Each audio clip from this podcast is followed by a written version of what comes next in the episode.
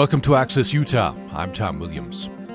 The U S U Center for Anticipatory Intelligence, or C A I, looks across all disciplines to spot threats posed by emerging technologies and other threats. C A I students predicted a novel zoonotic outbreak last year. We're going to talk about that, and uh, today on the program, we have the director of the Center for Anticipatory Intelligence and U S U Associate Professor of Political Science, Jeannie Johnson, on with us uh, for the hour. Jeannie Johnson, welcome to the program. Hi, Tom. Thanks. Uh, good to have you with us. We've got a little bit of an echo, so we'll have to make sure we're, we solve that. Um, uh, we also have with us uh, two students from the center. Uh, James Brazzell, do we have you on? Yep. Okay, great. And Calvin Liu. Yes, I am. Well, welcome to the program. We're also talking with Matt Barrett, who is co-founder of the Center for Anticipatory Intelligence. He's former assistant director of the C I A. Matt Barrett, thanks for joining us. Thanks, Tom. Uh, appreciate you being on with us. We're going to talk about the coronavirus pandemic through an anticipatory intelligence lens. Uh, let's see. So do we have uh, Jeannie back with... I guess we're working on that. Uh, okay, yeah, right gr- great. Good deal. And I think we got rid of the echo. Yeah, so that's good. Um, so uh, tell us what anticipatory intelligence is. Well, the label is within the National Intelligence uh, Strategy that can be found online. So it's a creation of the intelligence community by and large. The idea is to think through uh, potential over-the-horizon events before they arrive and therefore do a better job of preparing for them.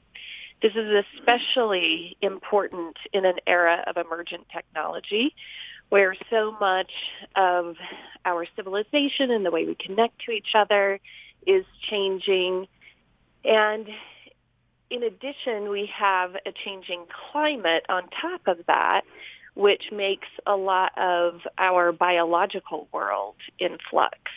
And so thinking through those complex systems, both the um, technological ones that we create and the biological ones that exist, it means we have the potential for something the intelligence community calls emergence, which is a really surprising event uh, that can take us off guard and can have potentially catastrophic consequences. Well, like a coronavirus pandemic, right?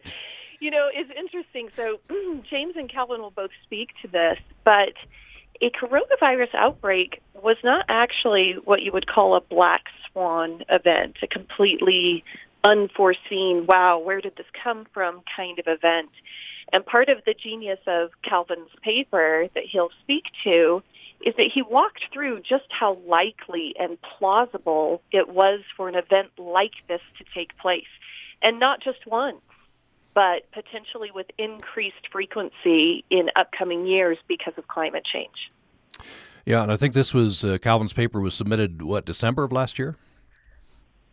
Yep. Yeah, so yep. so well before any of us knew about the uh, about the pandemic. Right. Uh, but your point is that we we we should be able to, you know, foresee at least some of this, or or, or in general terms. Uh, I was reading an article. This is in Liberalis uh, magazine, um, the the publication of the U S U College of Humanities and Social Sciences. There there is an analogy there, an uh, illustration that helped me understand anticipatory intelligence. Um, I'm not sure if this was yours, Jeannie Johnson, or someone else's. The difference between a baseball catcher and a baseball hitter. So, um, no, that's not mine. I okay. can't claim it. That's our, our excellent staff writers at U S U who took a really complex concept and boiled it down into terms that were easily accessible. And, you know, we chuckle because people stumble on our name often, anticipatory intelligence, and we get a little bit of teasing for um, how many syllables are involved. But the bottom line is it is what we are about, and it's the proper label for what we do, and we are really proud of the fact that we are the first in the nation um, to stand up a program that focuses on anticipatory intelligence in an intensive way. And the reason that um, this is difficult to achieve and we're so proud of it is that it must be an interdisciplinary program in order to be done right. So if you're going to do a good job of anticipating events or emergence within complex systems, you have to have experts from a really wide variety of backgrounds bringing their expertise to bear in order to understand the dimensions of your problem. So Calvin and James represent two of those dimensions. James comes from the social sciences. Calvin comes from the hard sciences. And to date, within our two cohorts that have come through our C A I program, we have over thirty majors represented, mm. which is really impressive and is part of the magic of creating innovative solutions and timely new insights. Yeah, that's that's incredible. Um, just I've, I brought it up, so I'll, I'll I'll flesh this out. What the writers in this article said is is uh, you know, before maybe the, the intelligence community is like a, a baseball catcher, stop the balls, right? Stop the incoming mm-hmm. uh, things that are coming in. But uh, you, you know, you know the point from which it's coming. It's coming from the pitcher. What about something, a rotten fruit coming out of the stand or, or other un- mm-hmm. unanticipated? And so then they compared maybe anticipatory intelligence to being a successful hitter. You've got to recognize the oncoming pitch. Hey, Jeannie, can I jump in? And um, you had just, this is Matt, by the way. Yes. Um, you have you have three male voices coming at you this morning, Tom. We probably ought to identify ourselves when we jump in. But Very um, good. Jeannie's point of the necessity of bringing in people with different disciplines, uh, there's myriad examples of why that's relevant. Um, data science is, data science is uh, playing a, ver- a very big role in the ability of, of us to anticipate um, human and machine behavior, and there's a lot of power coming out of that science. Folks in the social sciences realm obviously are not studying that. They're studying other things, history, um, cultural anthropology. If those two worlds don't come together a little bit, some of the folks in the data science realm, they will not be able to anticipate what some of the cool things they're bringing to society, uh, what those effects might be across society. It's the folks over in the social and behavior sciences that could understand and anticipate that, but they've got to have a sense of what is happening in the data science realm, but they, they won't see it. They won't see it coming. And, and a point that you just made about what if it, what if the pitch isn't coming from the pitcher? Um, the class that uh, Jeannie and I taught just this past semester, Art and Science of Anticipating the Future, that covered um, topics as, as, as wide as uh, cognitive bias, complexity science, team dynamics, visual thinking. And complexity science is a big topic, so you know we could we could spend two hours on just that. But let me just touch on one aspect of complexity science and why it matters. Getting back to your illustration of um, what if the ball's not coming from the pitcher, a um, a Swiss watch, you know, expensive Breitling watch. That's a complicated piece of equipment. It's not complex in the sense that you can look into that watch, you can see the gears and what's happening, and in a very linear kind of way, you can sort of see if if that gear starts to break down, these other gears will start to break down, the watch will stop. Complexity science is exactly the opposite, and one aspect of it is there's interdependence among, among a bunch of actors and factors, but you can't see with utter clarity the degree of which that interdependence is going to manifest itself. So you suddenly have a whole bunch of stuff happening that's been happening for decades, and on one day uh, a, a Tunisian um, street merchant sets himself on fire, and the entire Middle East, you know, you have a micro event that suddenly erupts, kind of surprises everybody with a macro event across across the realm. That's complexity. Mm. Yeah, and the world's getting more complex, right? Yes. Not less. Yes. Yeah. Yep.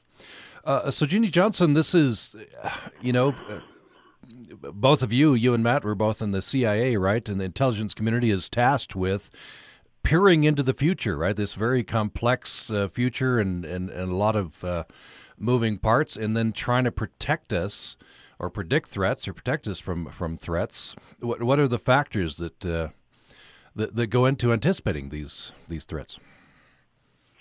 Well, as we've mentioned, we we are really proud of the fact that this is interdisciplinary, because that's one of the things that the intelligence community is trying to achieve. And in some ways, you know, our program has been complemented as being ahead of the curve, even within the intelligence community. So we work with National Intelligence University, which is the credential granting university for the intelligence community, And um, and some of their faculty members have flown out and worked with us on our program. And part of why they're willing to make such a strong investment in us is that we are able to do things here at Utah State that are more nimble and flexible and exploratory than uh, the larger bureaucracies of the intelligence community. So one of those that we're exploring is building these interdisciplinary teams and having students test out a wide range of different kinds of analytical and anticipatory tools to understand better what their utility may be and also what their limits may be. So the, the course that Matt was referencing, The Art and Science of Anticipating the Future, was exactly that kind of experiment this year. And the students came away with just really stunning insights about where some of these tools can get you and where they fall short. Mm. And uh, I guess we always have to ask, well, what, what aren't we asking, right? the, mm. the blind spots. That must, that must worry the intelligence community, for example. Well, you heard me speak about this on your show before, uh, Tom, but one of the glaring blind spots for our intelligence and defense community is a thorough investment in understanding the societies and cultures of other places. We're pretty good at focusing on technologies, and we're pretty good at focusing on um, the sorts of things that we can capture and count. But really understanding the way other peoples around the world think and operate, and therefore the way their societies are going to react to these events, that remains a deficit spot that we need to continue to work on. That's why this needs well, to and be... it's not, you know, go ahead. Oh, sorry, Tom. No, I, go, go I just ahead. wanted to add that it, it, it, even, um, you know, I spent thirty-two years out there with those folks, and they, they uh, absolutely wield world-class um, expertise in culture and um in history. The second part of what's challenging for them is to articulate the relevant parts of that in a way that a senior policymaker, maybe a president, maybe a secretary of state or defense, um, articulate it in a way that isn't forty-seven pages.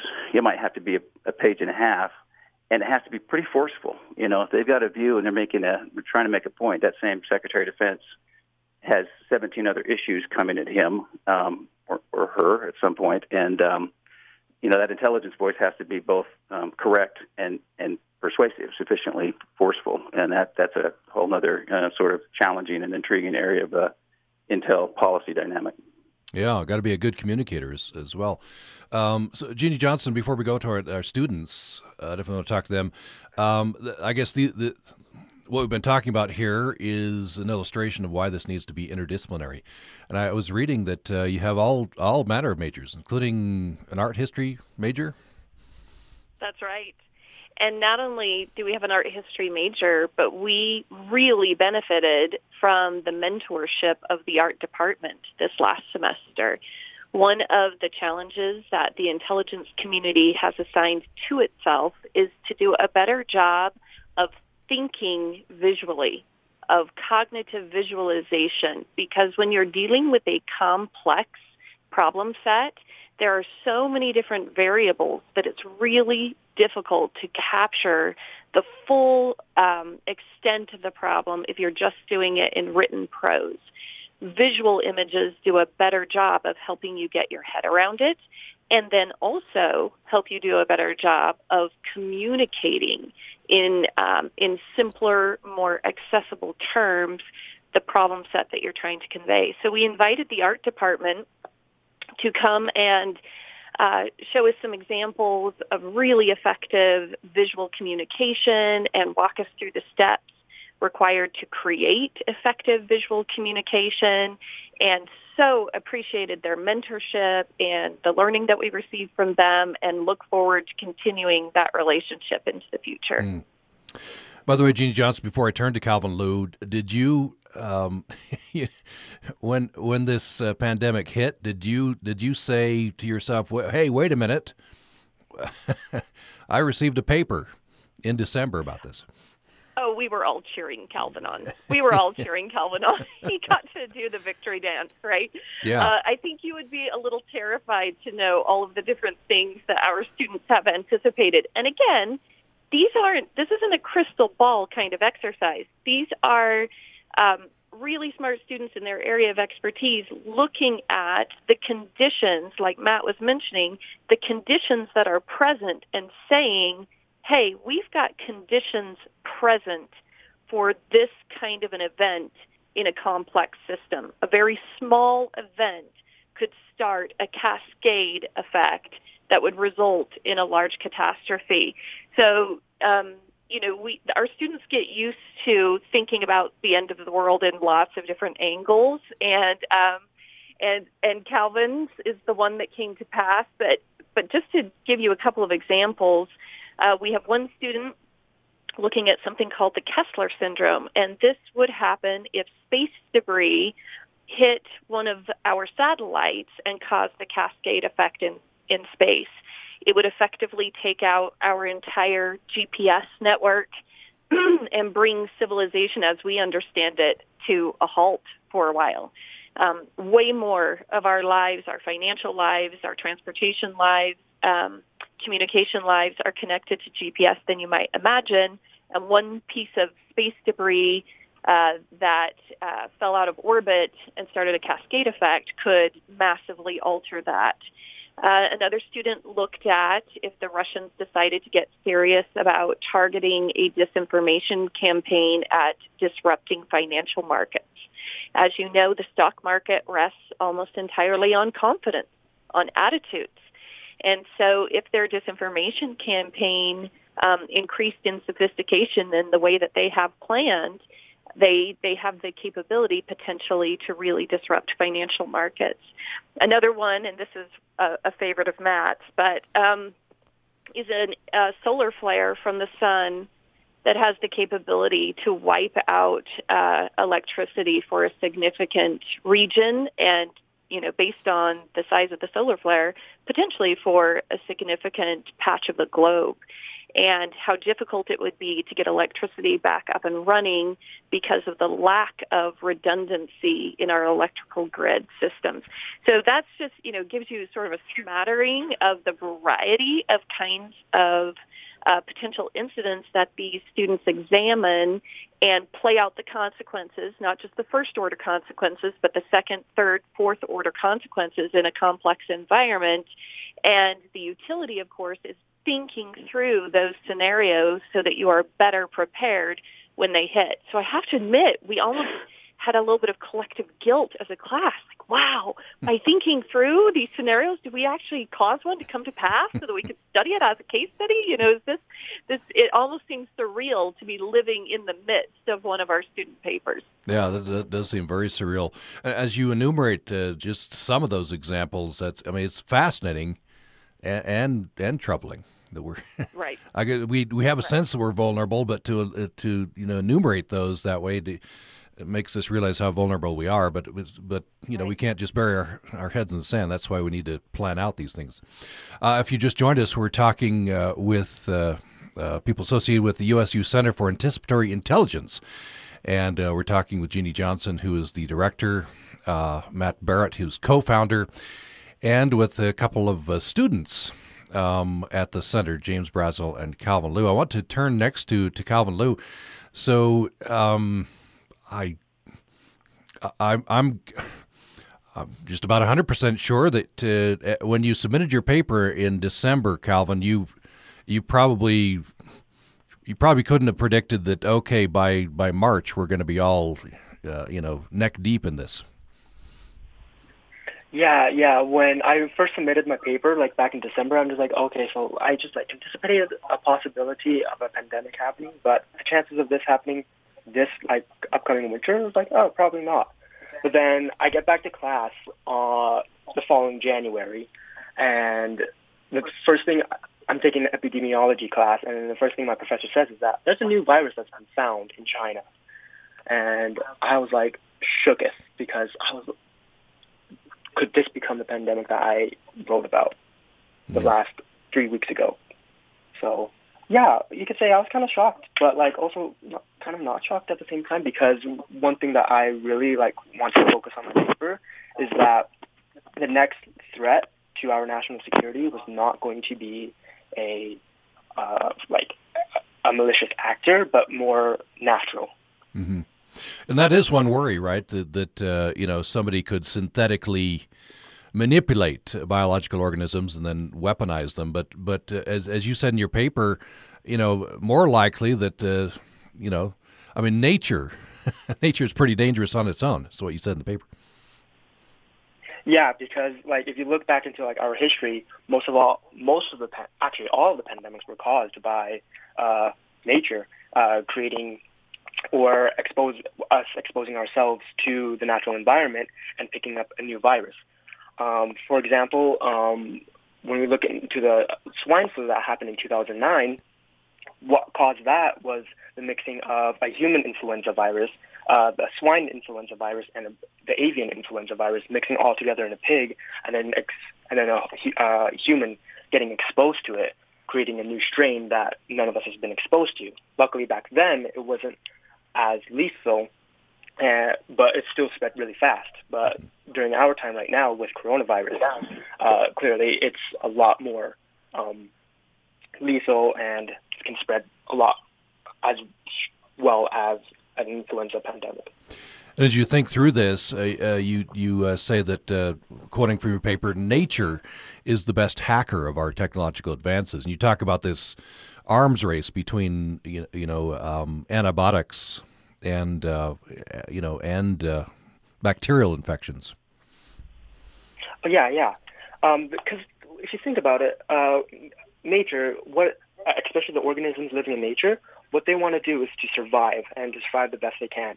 With what our our technologies, we've created antibiotics, but as we clearly see is that there's a lot of uh, bacteria that has developed antibiotic resistance because they've been naturally selected and the strongest survive of these bacteria. Because with antibiotics, um, it needs uh, the misuse of antibiotics can allow uh, some bacteria to survive and develop a resistance, and then because those bacteria survived, they can grow, multiply, and then continue to spread. Um, and with antibiotic misuse, um, that includes like not finishing your antibiotics, um, taking antibiotics for like a viral uh, infection, or um, saving your antibiotics and using it and distributing it for to other people. Mm. If that kind of makes sense. Yeah. Uh, by the way, what drew you to this particular topic? Is this your is this your field? So yeah, so uh, what I studied for my undergrad was biochemistry and human biology. So I was very interested in uh, microorganisms and infectious diseases. Um, during that uh, that semester, I also took a course called Communicable Disease Control, and that really like uh, with in concert with taking anticipatory intelligence, I really thought, oh, it would be nice to uh, think of a paper of having a pandemic being our next national threat. So my, so I was attracted because I learned a lot about the fact that the chance of microorgan, microorganisms developing and becoming uh, stronger and bypassing our medical system really like attracted me. I kind of wanted to like see how, what, how the United States um, infrastructure is able to handle mm. uh, a possible pandemic.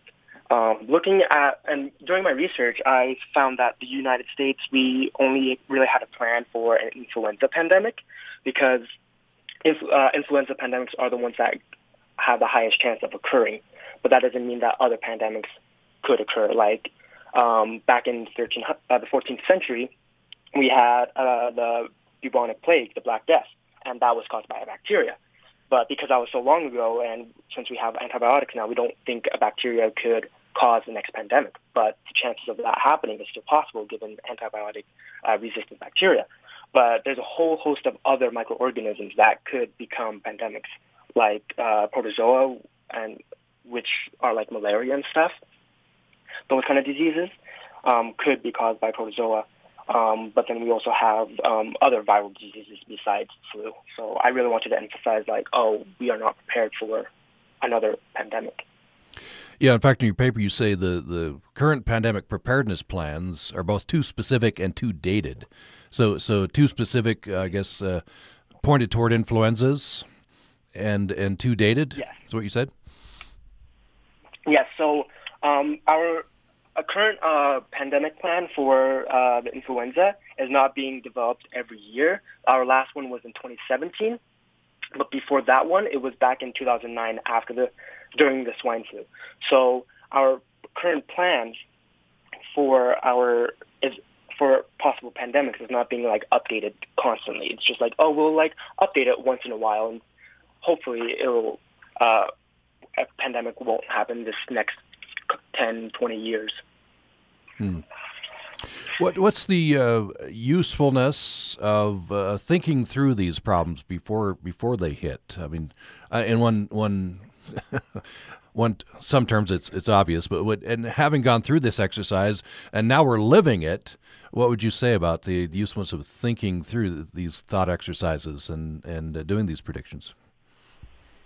Oh, it was so useful because the idea is that like we're with the Anticipatory Intelligence Program. Um, what we did is that we looked at all the possibilities that could occur if one like actor or event occurred. So with it, I like looked at possibilities of effects in like the U S government, uh, the, our security, and like the na- natural life of like humans and like business as usual. So it was very useful to like, to like learn and apply to my future field where I. Um, where I'll look at possibilities of uh, my research and stuff like that. Mm. So with Center for Anticipatory Intelligence, it's super useful, super great, because we are able to think out of the box uh, from how most people are taught uh, in their undergrads to just focus on certain problem set in, in their field rather than um, looking Uh, outwards and looking at all the different possibilities and looking at the complex system that is uh, our lives. Mm. Uh, just before we we leave this, um, and we're talking uh, right now with Calvin Liu, uh, who's a student at the uh, U S U Center for Anticipatory Intelligence. Uh, he he wrote a paper submitted in December predicting uh, or thinking through uh, pandemics. And, and the, the problems and the, the fact that we're not uh, we weren't uh, prepared.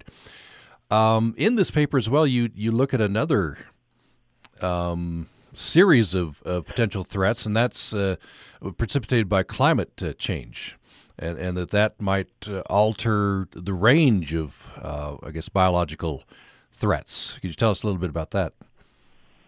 Yeah. So with climate change, um, a lot of the tropical regions are beginning to warm up, and then more like temperate regions are also beginning to warm up and becoming tropical areas. So another a big thing that I like looked at was vector-borne diseases, being uh, diseases that are spread by mosquitoes, fleas, and other like vectors, um, beginning to move up in latitude. So like if they're found in like let's say the Caribbean, they can start being found in Florida, Georgia, Alabama, Texas, and so on. So With with the warming climate, uh, these vectors are able to spread uh, up into uh, new territory and expose us to uh, uh, diseases that we've never been exposed to here in the United States. For example, like dengue virus. Um, it's some. There's been some people that's been uh, found with it in Florida, but they've usually been contained. But if as the climate warms, these uh, mosquitoes that spread dengue virus is able to Uh, expand their territory into con- uh, further into the continental United States, exposing more people to these viruses, um, and then can start a little uh, mini epidemic in with dengue virus, uh, as well as like Zika virus um, and malaria, because we think of malaria as like a disease that's out in like Africa and India, but uh, what many, many don't know is that malaria used to be here in the United States, but we were able to control the mosquitoes and Um, remove the mosquitoes from the populations here in the United States, but those mosquitoes are able to live in here in the United States, and if as the climate warms, they'll start um, repopulating their old territory. Um, other problems with climate change is that as people start moving, as like one of my uh, another student in the class about climate refugees, they'll start migrating out of their old territories, their old uh, habitats for humans, and then move into new areas. And as these new areas become populated, they may intrude onto new um, lands and be exposed to more zoonotic diseases. For uh, those who don't know what zoonotic means, um, it's the idea that a uh, disease that is usually found in the animal world can jump towards humans. For example, H I V was able to jump from uh, chimpanzees into humans. And as with our current pandemic, coronavirus was found, was supposedly um, found in bats, but then jumped into humans and began to spread because we've started encroaching and exposing ourselves to these new diseases because of climate change. And then, yeah, the biggest thing is that vector-borne diseases and exposing ourselves to new diseases because of migration, because of animal migration as well. Mm. Well, we're talking here with uh, uh, Calvin Liu. He uh, uh, he uh, thought through the next pandemic. Uh, this was in December, and now we're we're living it. Uh, we're talking with uh, folks associated with U S U Center for Anticipatory Intelligence. Uh, let's take a break. When we come back, I want to talk with another student associated with the Center for Anticipatory Intelligence. That's James Brazzell, uh, who in his paper, uh, I think also submitted in uh, December, Uh, thought through uh, pharmaceutical supply chain bottlenecks and uh, drug shortages. There again, we're we're living through this now.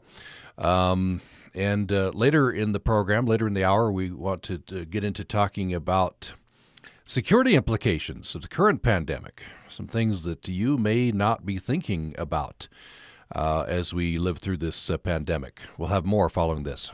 Support for the U P R-produced podcast Debunked is made possible by the Utah Division of Substance Abuse and Mental Health, providing substance use disorder, mental health, and suicide prevention resources throughout Utah.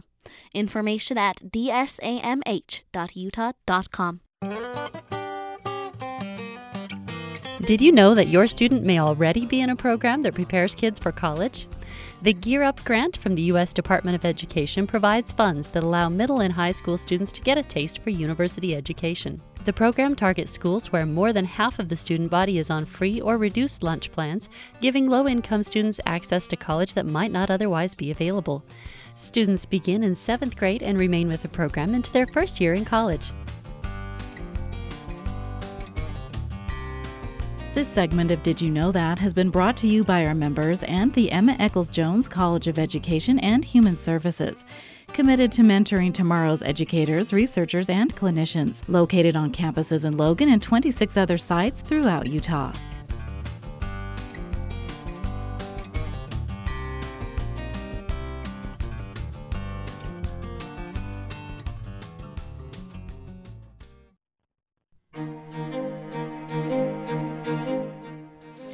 Thanks for joining us for Access Utah today. The U S U Center for Anticipatory Intelligence looks across all disciplines to spot threats posed by emerging technologies and other threats. Uh, two uh, students at the center predicted um, some of the things that we're living through right now, including the pandemic. Uh, this was back in December, and uh, we're talking uh, with those students, James Brazzell and Calvin Liu. We're also talking with the director of the center, uh, Jeannie Johnson, and with the co-founder of the center, Matt Barrett. Uh, Jeannie Johnson and Matt Barrett both worked previously for the C I A. Matt Barrett was former assistant director of the uh, C I A. Uh, so before we uh, talk to James Brazzell and uh, his uh, thought experiment uh, looking at uh, drug shortages and uh, Um, and bottlenecks in the supply chain. That that's something we're living through uh, uh, now as well. Uh, uh, for Jeannie Johnson and, and Matt Barrett, I it, it just I'm just curious. You both work for the C I A, and it was your job to you know look uh, ahead to, to threats and uh, to try to help prevent uh, threats. So kind of living in that world, and so this Center for Anticipatory Intelligence kind of living in that world as well. If I put myself in in your shoes, I think maybe all day looking at threats, I, I might go home a nervous wreck. I just, that's a parenthetical question. I don't know, Jeannie and or, or Matt, you want to tackle that? Uh, well, I'll, I'll certainly let Matt pitch in as well, because I, I think he is an exceptional model of how to do this right. Um, you know, it's, it's one thing to have to anticipate potential disastrous consequences. Um, it's another thing to be in the middle of living them. So I'm going to let Matt speak to what it's like to keep up morale while you're in the middle of living one. What I will say is that within our center, we don't just examine threats. The second half of what we do is resilience. so the students, for each threat that they identify, isolate, and explore, they also need to think through strategies of resilience. And collectively, as a C A I cohort, we have uh, put together a resilience framework, drawing on concepts of resilience from multiple disciplines across the board. And then we look at the societies and the infrastructure that we are examining or is under threat, and think through how you could fortify the resilience both of the humans that oversee those systems and of the material systems themselves. And so I think that effort to design in resilience, to design in being able to come out on the other side uh, of uh, an event that may be terrible, may be catastrophic, but thinking through the ability of humans to persevere and come out on the other side of that is in fact empowering. And I would say further, Tom, that Uh, the students who've been involved in this program are probably among the most resilient living through this pandemic. They've thought through uh, what disaster looks like and what resilience strategies look like. And further, they know there are worse things that could happen to the nation. They've thought through those too. And so, in a sense, that gives you your own mental fortification that makes you feel um more in control of your world, more thoughtful about it, and more hopeful in many ways. Again, that's a different thing than living in the midst of something that's going south. And Matt headed up the Office of Iraq Analysis during the very worst years of the Iraq War. So I'll let him speak to how do you keep up morale when things are really, really tough on the ground. Yeah, I'm interested to know. Yeah, let me um, let me let me quickly sort of uh, draw on a couple of experiences. Um, I've already touched on a piece of this because it's you know part of it, Tom, is you, you need the expertise um, to be able to um, to understand and articulate a dynamic you're following. Um, that's only part of the game. The other part of it is um, there's a lot of people with expertise. So you're sitting down with a policymaker who's going to make life and death decisions. Do we send one hundred sixty thousand troops into Iraq, or, or do we pull out? They're getting expertise from all sorts of angles. So the messaging part, you know, first of all, you want to have the expertise and be right about in your analysis. You also need to be bringing in some angles that others are not seeing and then present it to a policy. Let me let me give you an example. Um, uh, and I'm going to go back a little farther on the time, a little further on the timeline on Iraq. So Saddam Hussein invades Kuwait in nineteen ninety, and suddenly um, – a pretty bad actor, which already has about one hundred billion barrels of oil, is sitting on another one hundred billion barrels of oil and is in an area to take, you know, the Saudi oil, which is the motherlode. Quickly, a, quickly a, a very simple question came down from the White House, which was, will economic sanctions alone get Saddam Hussein out of Kuwait? Now, there's a million opinions on that. What we found um, as a forceful way to argue our analysis after a whole lot of other efforts was something that on the surface seemed kind of simple, but it actually, you know, required as much creativity and anticipatory thinking as it did just flat-out analysis. And one of the one of the points we made with the policymakers, including the White House and, and the Hill, was um, we we were able to show them in living color um, the economic the economic hardship that Iraqis had suffered through about eight years of war with the Iranians. And in addition to that, they had a steady stream of body bags coming home from that very bloody war front. And none of that stress caused – what we were hoping with economic sanctions is that the Iraqi populace would rise up and toss Saddam out of power. And what we were able to sort of illustrate was they suffered this they suffered this economic stuff from the through eight years of war and all that death, and that still didn't get them to rise up. And so it was a, you know it was one of those things that leads to an anticipatory moment. Yep, economic sanctions are not going to get them out. Um, we had similar sort of circumstances with um, the, the other big Iraq event um, we had back in – when we invaded in two thousand three, um, and that was um, we facing a bunch of regime dead-enders and criminals that, you know, this is just going to kind of evaporate away or something else. Well, the answer was something else, and it required a similar sort of creative anticipatory approach to persuade them, nope, uh, you're facing a large, um, increasingly sophisticated, seething, surging um, Iraqi Sunni indigenous insurgency that's so well-financed it could last for the rest of your lives. Yeah, interesting. Yeah, very, very interesting. Uh, thanks thanks for those uh, comments. Uh, later in the hour, we're going to return to uh, Matt Barrett and talk about uh, security implications of the current uh, pandemic. But I want to turn uh, next uh, to the other student we have on the line uh, from the Center for Anticipatory Intelligence, and that's James Brazzell. Uh, so your paper, you looked at bottlenecks in the pharmaceutical uh, supplies and uh, fragility, certain fragility in the, in the supply chain. We're we're looking at least at the potential of, of those problems right now. Uh, do you? I, I guess a similar question I asked uh, Calvin. You, you probably couldn't have anticipated it, th- these things would be happening just a couple of months after you wrote your paper.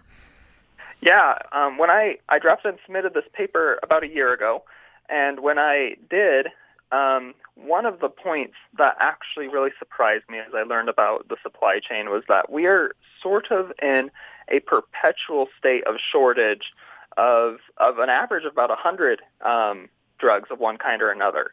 And so I don't know, I don't think uh, I, more than anyone, could have predicted a pandemic. But um, I was aware that at some point, you know, there would be someone in my life who is touched by a shortage because we're sort of constantly subject to them because of the, the fragility and the frailty of our, our supply chain right now. And you write in your paper that, that I think that's because, for obvious reasons, the the sub- supply chain wants to be very efficient. But but to be efficient, there's a certain fragility that's baked in, right? Yes. And as you ask this question, I'll, I'll make a I'll make a note here about something we've been talking about. And and you and I've noticed even you as during this conversation, you've moved from asking how we predicted things to how we've thought through things. And this is a really really good illustration of that. So I didn't sort of predict any big shock or break in the supply chain, but I was able to go through and realize, hey, you know, our supply chain has a has a habit, you know, of concentrating production. Um, often overseas, but not necessarily. And this efficiency uh, is really useful for some things. You know, it, it can make it can make drugs cheaper. Uh, sometimes it's easier to produce more of them. However, it makes us a, um, it makes a subject not just to bottlenecks, but to um, entire collapses. And so, one some of the some of the earlier work this decade about um, our supply chain. A lot of people have noted an anecdote about uh, when a hurricane hit Puerto Rico, all of a sudden the United States was sort of out of saline. And the, over three quarters, we found out, you know, uh, to to some general outrage that more than three quarters of our saline production was largely coming from Puerto Rico. And that workforce and those facilities had been hit, and there was, there was no one else to sort of um, pick up the slack or step into supply. Right, and so all of the fragilities and frailties of the supply chain were magnified in that moment because of the habit of concentration that's sort of endemic to the entire supply chain. And rational, I want to point out, it's not an irrational thing to want to do, to, to concentrate. It makes a lot of sense business-wise, um, but it is not necessarily something that produces a resilient um, framework or a resilient supply chain. This is one of the, I guess this is the value of thinking it through, doing these thought experiments, right? Because if you're an individual company, uh, in other words, somebody has to think it through uh, from a general level because an individual company, you're you're just trying to survive and thrive and, and, uh, and you're not thinking about the overall system. Absolutely. And so part of the part of the paper touches on this, you know, where is this where's the solution going to come from? Does this need to be government directed? Can it can it happen at an industry-wide level?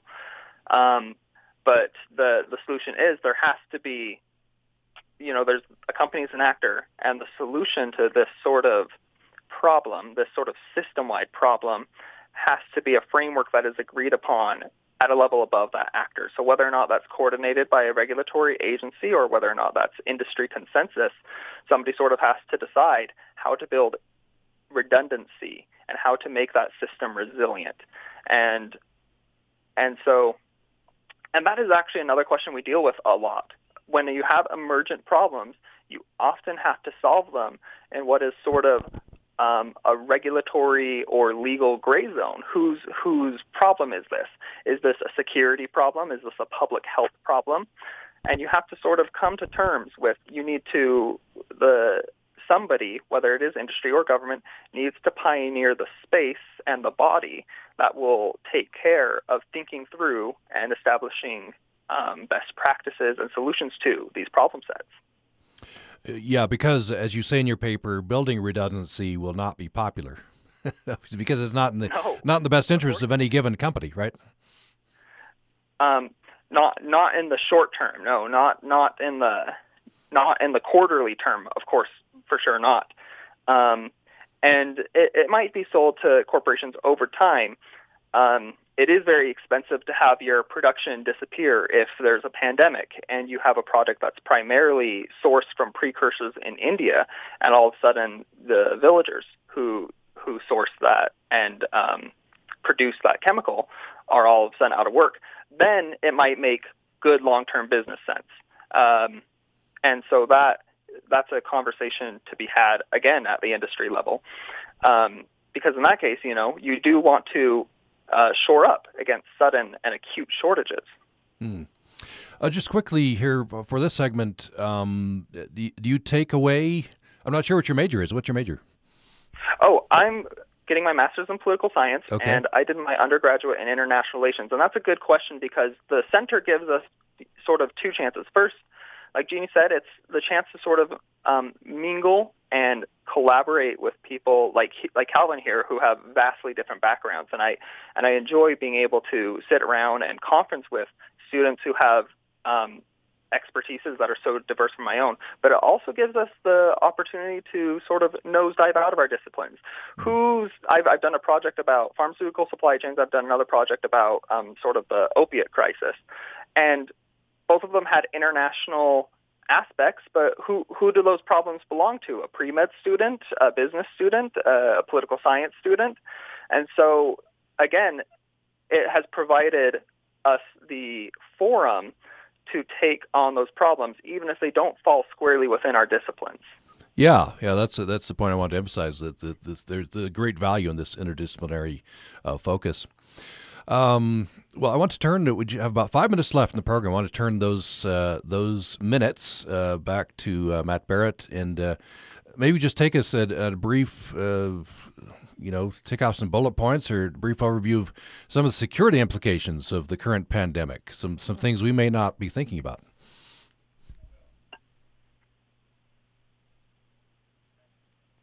Do, it, do we have uh, Matt Barrett with us?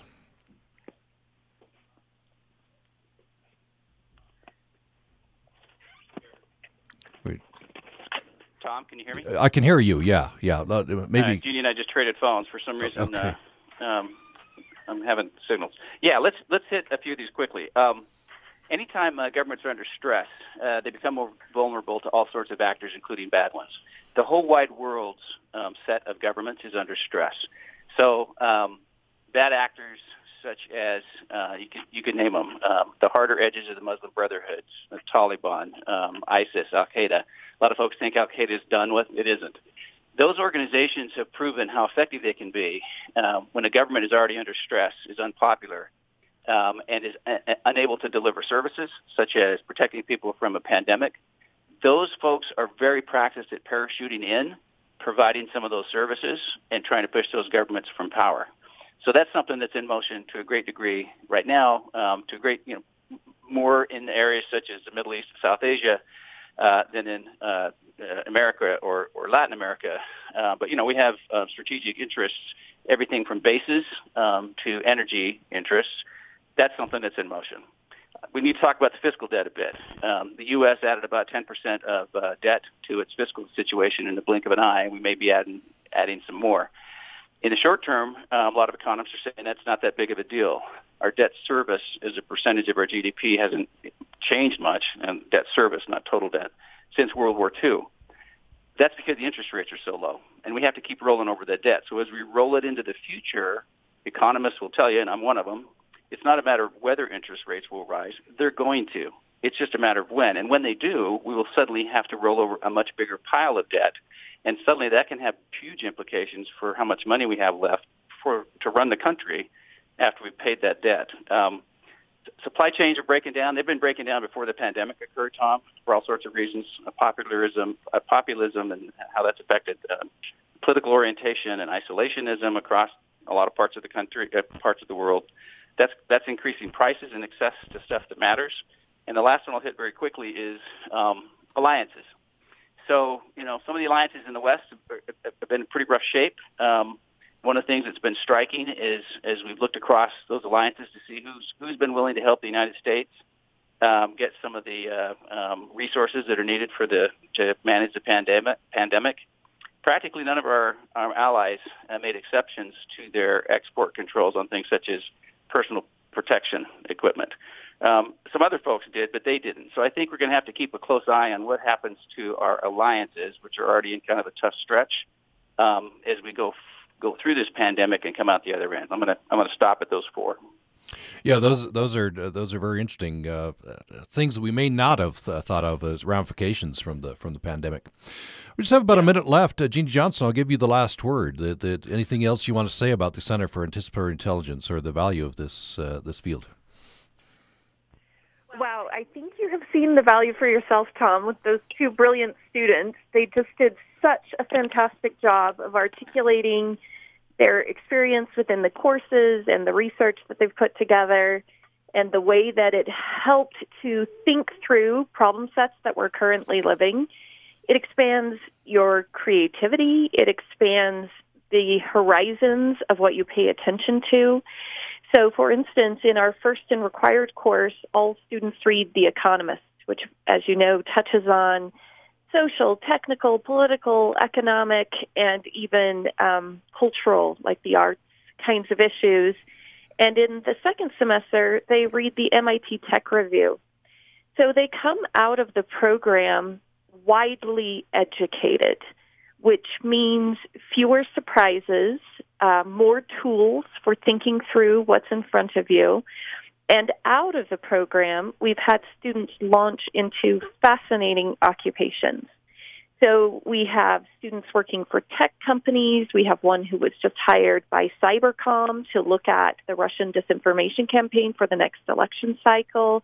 We have students who are tracking regional issues on specific countries.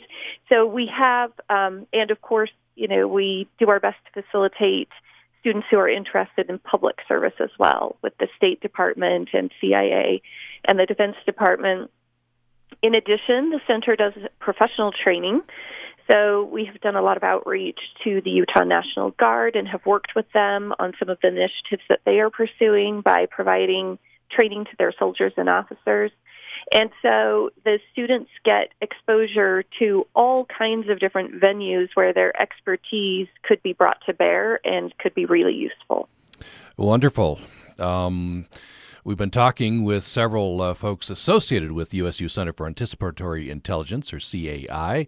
We've been talking with C A I Director and U S U Associate Professor of Political Science, Jeannie Johnson.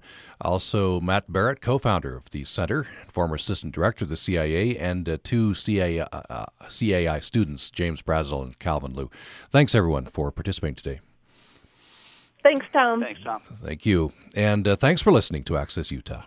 You're listening to Utah Public Radio, a statewide service of Utah State University and the College of Humanities and Social Sciences. K U S R, Logan, K U S K, Vernal, K U S L, Richfield, K U S T, Moab, K C E U, Price, K U S U, F M, Logan. Also heard at U P R dot org.